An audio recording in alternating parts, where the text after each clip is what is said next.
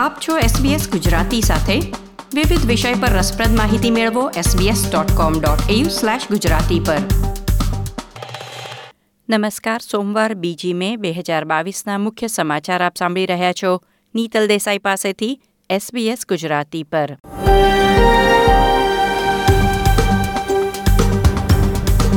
આજના મુખ્ય સમાચાર. ક્વોન્ટસ અને રેક્સ એરલાઇન દ્વારા મહત્વની જાહેરાતો. ગાંજાના વપરાશને કાયદેસર માન્યતા આપવાની યોજના સાથે ગ્રીન્સ પક્ષે ટાઝમેનિયામાં ચૂંટણી પ્રચારની શરૂઆત કરી.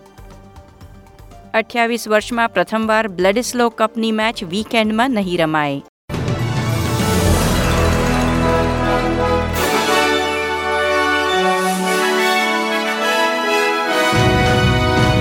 પ્રસ્તુત છે સમાચાર વિગતવાર.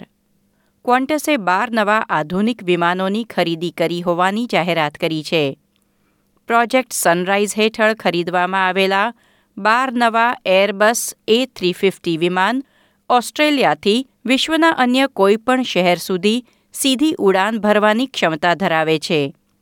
ક્વોન્ટસના સીઈઓ એલન જોયસે કહ્યું કે નવા વિમાન ઓસ્ટ્રેલિયાના પ્રવાસ ઉદ્યોગમાં મોટા ફેરફાર લાવશે. નવા એરક્રાફ્ટનો ઉપયોગ કરીને ક્વોન્ટસે સિડનીથી લંડન અને ન્યૂયોર્કની સીધી ફ્લાઇટ્સ શરૂ કરવાની જાહેરાત પણ કરી છે, જે વિશ્વની સૌથી લાંબી પેસેન્જર ફ્લાઇટ હશે. ઓગણીસ કલાકથી વધુ સતત ઉડી શકે તેવા એ થ્રી ફિફ્ટી વિમાનોનો નવો કાફલો બે હજાર પચીસમાં ઓસ્ટ્રેલિયા પહોંચે તેવી અપેક્ષા છે. ક્વોન્ટસે કહ્યું કે તમામ વિમાનો ઓછા ઉત્સર્જન અને ઓછા અવાજ સાથે ઉડશે દરેક એ થ્રી ફિફ્ટી વિમાનને ચાર વર્ગોમાં વહેંચવામાં આવશે. કુલ બસો આડત્રીસ મુસાફરોને સમાવી શકશે અને વિમાનમાં ચાળીસ ટકાથી વધુ બેઠકો, વધુ સુવિધાવાળી પ્રીમિયમ સીટ્સ રાખવામાં આવશે. ક્વોન્ટસના ચીફ એક્ઝિક્યુટિવ એલન જોયસે વધુમાં જણાવ્યું હતું કે વિમાનના મધ્યમાં વેલબીંગ ઝોનની રચના કરવામાં આવી રહી છે, જ્યાં લાંબી મુસાફરી દરમિયાન મુસાફરોના આરામ માટે વધુ સેવાઓ ઉપલબ્ધ કરાવવામાં આવશે. ન્યૂ સાઉથ વેલ્સ સ્થિત રેક્સ એરલાઇન કંપનીએ અમેરિકાની ડેલ્ટા એરલાઇન સાથે કરારની સમજૂતી કરી છે.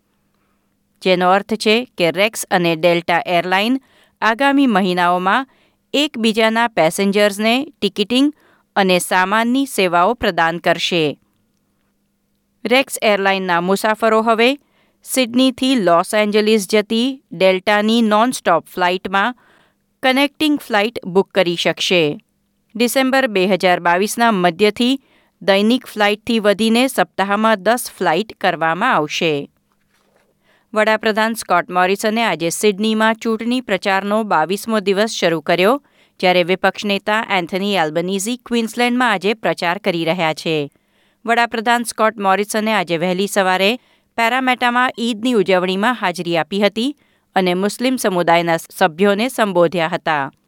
તેમની મુલાકાત દરમિયાન સમુદાયના એક સભ્યએ સ્કોટ મોરિસનને અફઘાનિસ્તાનમાં ફસાયેલા તેમના પરિવારના સભ્યોને બહાર કાઢવા માટે અપીલ કરી હતી. વિપક્ષ નેતા એન્થની એલ્બનીઝીએ બ્રિસ્બેનમાં લેબર ડે પરેડમાં ભાગ લીધો હતો પત્રકારોએ તેમની પક્ષની હાઉસિંગ અફોર્ડેબિલિટી સ્કીમ આવાસ નીતિ વિશે પ્રશ્ન કર્યા હતા. લેબર નેતાએ ગઈકાલે પક્ષની હાઉસિંગ પોલિસીની જાહેરાત કરી હતી. તે અંતર્ગત સરકાર ઘરની કિંમતમાં ત્રીસથી ચાળીસ ટકા જેટલો ફાળો આપી ઘરના માલિક સાથે ભાગીદારી કરશે. આ યોજનાથી શું મકાનોના ભાવ હજુ પણ વધુ વધશે એવા પ્રશ્ન કરવામાં આવ્યા હતા. ત્યારે વિપક્ષ નેતાએ ભારપૂર્વક કહ્યું કે આવી જ નીતિ પશ્ચિમ ઓસ્ટ્રેલિયામાં છેલ્લા ત્રીસ વર્ષથી અમલમાં છે. તેથી તેમને ખાતરી છે કે પક્ષની આવાસ નીતિ ઘરની કિંમતો વધારશે નહીં. ગ્રીન્સ પક્ષ દેશભરમાં ગાંજાના વપરાશને કાયદેસર બનાવવા માટે કાયદામાં સુધારો કરવાનું વચન આપી રહ્યા છે. જો આગામી ચૂંટણીમાં ગ્રીન્સ પક્ષને કોઈ પણ એક મોટા પક્ષ સાથે ગઠબંધન કરી સરકાર રચવાનો મોકો મળે, તો ગ્રીન્સ પક્ષના નેતા એડમ બેન્ટ માને છે કે વિશ્વના અન્ય વિકાસશીલ દેશોની જેમ ઓસ્ટ્રેલિયાએ પણ ગાંજાના ઉપયોગને કાનૂની મંજૂરી આપવી જોઈએ. Australian Institute of Health and વેલફેરના બે હજાર ઓગણીસના ડેટા અનુસાર ચૌદ વર્ષથી વધુ ઉંમરના છત્રીસ ટકા ઓસ્ટ્રેલિયનોએ બિન ઔષધીય ગાંજો વાપર્યો છે જેમાંથી સાડા અગિયાર ટકા લોકોએ પાછલા બાર મહિનામાં તેનું સેવન કર્યું છે.